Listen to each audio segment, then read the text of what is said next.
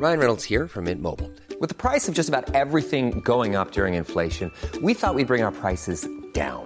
So to help us, we brought in a reverse auctioneer, which is apparently a thing. Mint Mobile unlimited premium wireless. Ready to get 30, 30, bit to get 30, bit to get 20, 20, 20, bit to get 20, 20, bit to get 15, 15, 15, 15 just 15 bucks a month. So, Give it a try at mintmobile.com slash switch. $45 upfront for three months plus taxes and fees. Promo for new customers for limited time. Unlimited more than 40 gigabytes per month. Slows. Full terms at mintmobile.com. This episode is supported by Nanyang Vice. Nanyang Vice is one of the fastest growing and most well received Mandarin horror podcasts in Southeast Asia. It focuses on urban legends, unsettling individuals, real crimes, and more. A unique movie like thriller, the series puts you in the shoes of its protagonist, creating a terrifying auditory experience. Nanyang Vice frequently tops Apple Podcasts fiction list in Taiwan, Hong Kong, Macau, Malaysia, and Singapore. New episodes go up every Monday and Friday. Horror and ghost lovers, don't miss it. Ghost Maps. Entry 60, Pulau Tekong, Singapore.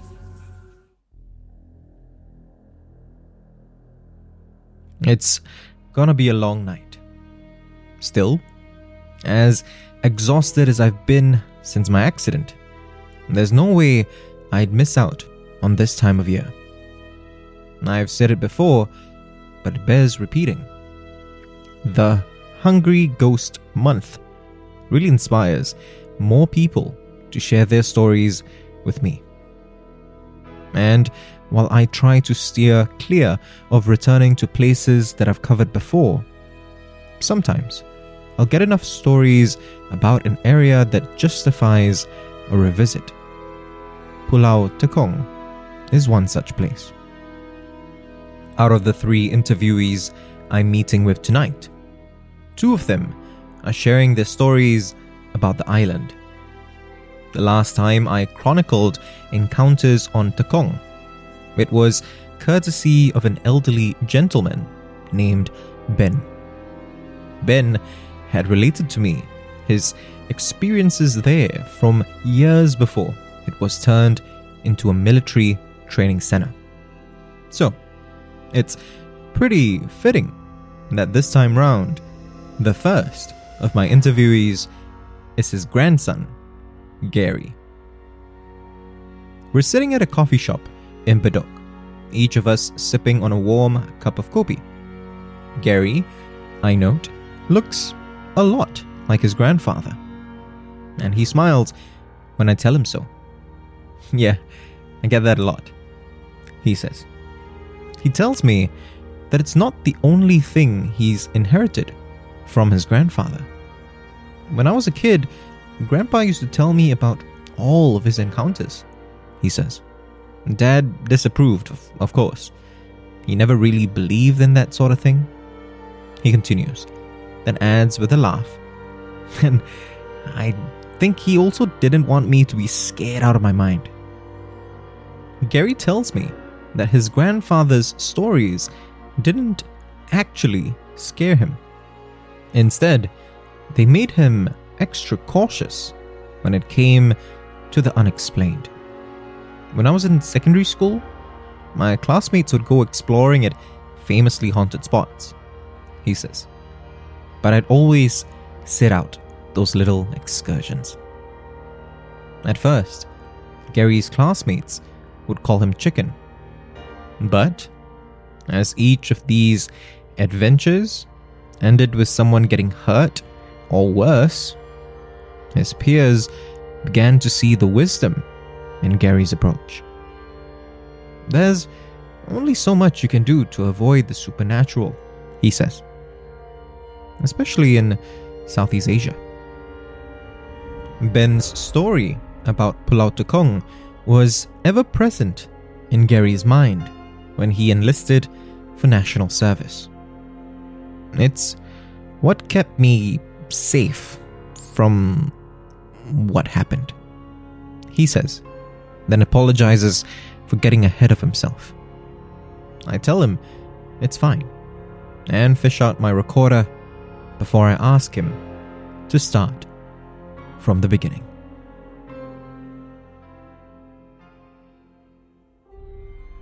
It was the Hungry Ghost Month in 2010. Gary hadn't passed his physical exam prior to enlisting for national service.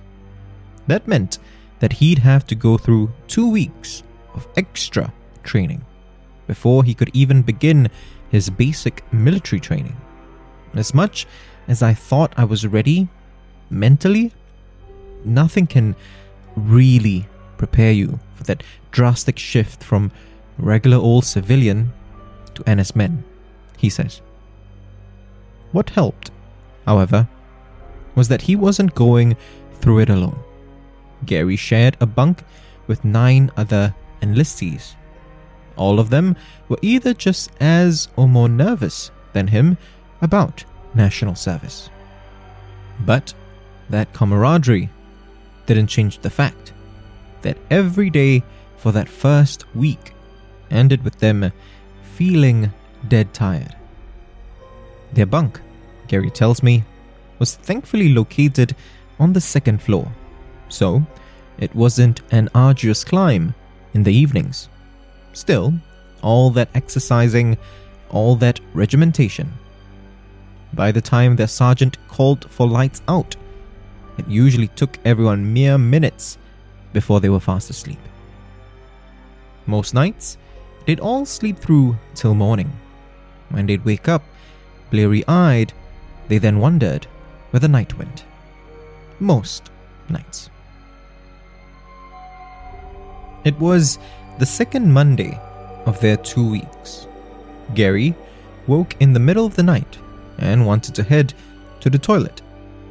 But his grandfather's stories echoed in his mind, and countless other stories too, from previous generations of NS men that warned about going to the toilet alone. So, Gary looked around the unlit bunk hoping to find someone else who wasn't fast asleep. That's when he caught sight of two of his bunkmates, Roger and Amali, heading out. Roger was supporting Amali, who was hunched over slightly, groaning and heaving. He sounded like he was gonna throw up at any second, Gary says. Gary rightly assumed that the pair was heading down to their sergeant to get Amali to the medical officer. As they slowly walked out of the bunk, however, Gary noticed something odd.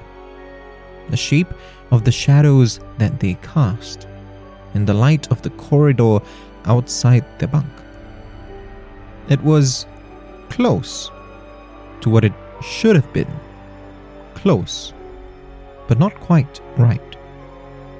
I would have chalked it up to my imagination, or my lack of sleep, or really just my urgent need to pee, he chuckles.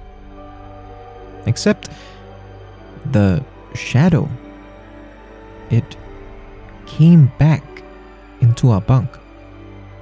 The shadow was larger now it stood at the entrance of the bunk and seemed to be looking around, looking for someone else to torment.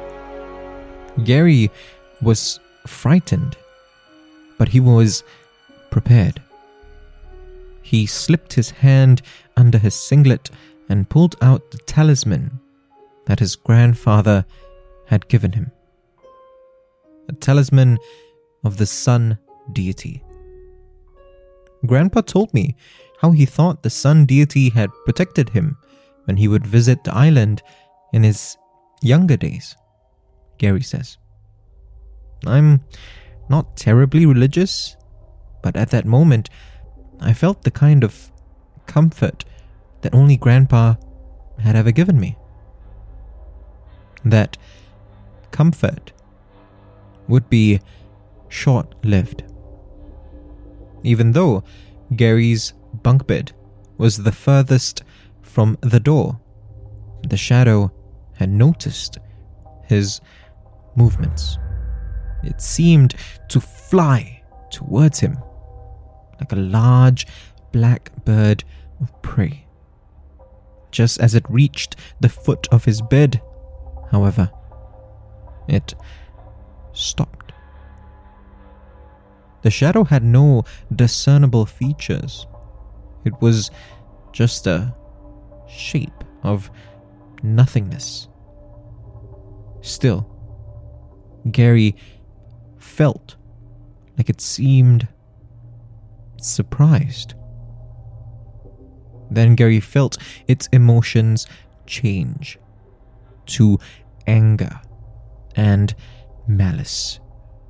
Gary's towel was hanging from the frame at the foot of his bed. The shadow tossed it across the room petulantly, then seemed to disappear. But Gary knew it was still nearby. I had taken the bottom bunk of the bed, he tells me. The top bunk wasn't occupied, and that's how I knew where it had gone. The bed above Gary squeaked under the weight of something heavy on it. From the foot of that bed, Gary saw a pair of legs lower down. The pale legs of a child. The carefree laughter of a little girl filled the room. Carefree, but with a hint of spite. It was deafening, Gary tells me, shaking his head. But no one else seemed to hear it. The louder the laughter got, though, the tighter Gary held onto the talisman. I want to say that I knew that the talisman would protect me, that Grandpa wasn't full of tall tales, Gary says. But the truth is, what other choice did I have? As the night wore on, Gary was taunted by whispers from all around him. Too sweet whispers in a child's voice from the top bunk. Whispers from an older woman that sounded like nails on a chalkboard to his left. Growling hisses like that of some beast from the door. All of them mocking him all of them saying the same thing.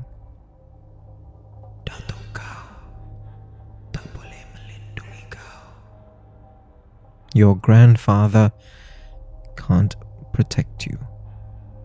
Yet, for all their taunts, Gary says, a wistful smile on his face, they never got any closer to me. Gary says that just before dawn, the shadow might have made one last attempt to break him. I hesitate to give it more credit than it deserves, he says. After all, I was seriously frazzled and sleep deprived by that point the taunting whispers grew fewer and fewer the closer they got to sunrise. But just before they went completely silent, they seemed to be coming from the table in the middle of the bunk. Gary looked over and saw something on the table. In the light of day, I could confirm that it was just someone's helmet, he tells me. But no one knew how it got there. And what more? In the darkness just before dawn, the helmet looked like something else. It was. Gary pauses now, clearly still struggling with this. His face is scrunched up in a mix of sadness, fear, and anger. I tell him that he doesn't have to continue if he doesn't want to. But he silently waves me off. It looked like Grandpa's head, he tells me, finally. It's his eyes, wide open, just staring at me. Gary says that he nearly ran to it. Nearly. He takes a deep breath and pauses again before continuing. I don't know how I resisted, honestly. He says. But he did. And soon dawn's light crept into their bunk, illuminating the shape for what it was. Just a helmet, he says. Just. just a helmet. The first chance Gary had that day, he gave his grandfather a call. The elderly man was thankfully fine. He sounded relieved, he says his tone brightening up, even before I told him what had happened. The shadow never bothered Gary again. A few more of his bunkmates fell ill over the next couple of nights, but no one saw anything. And after those first two weeks, Gary convinced some of his bunkmates to bring their own religious items with them too. And after that, no one else fell ill in that bunk for the rest of their time on Tekong. When I told the rest of the family what happened, Dad was surprisingly quiet. Gary says, with a smirk at first, before his expression softens. I saw him talking privately with Grandpa later, though. They chatted for a bit, and then he gave Grandpa a pat on the arm. Gary goes quiet, and we both sit in that silence for a moment. Finally, I tell him, with a smile, that he's clearly inherited his grandfather's gift for relating these types of encounters to. Oh, I know, he says with a hearty laugh. Why do you think he asked me to contact you? We talk for a little while more before Gary heads off, and my next interviewee for the night arrives. If you want to discover more of Southeast Asia's other side, subscribe now and follow us on social media. You can also be one of our supporters on Patreon. Look for We Are Hantu or click the links in the description. Ghost Maps is a Hantu production, created by Kyle Ong and Wayne Ray, with art direction by Jolene Lim, and recorded on Audio Technica mics.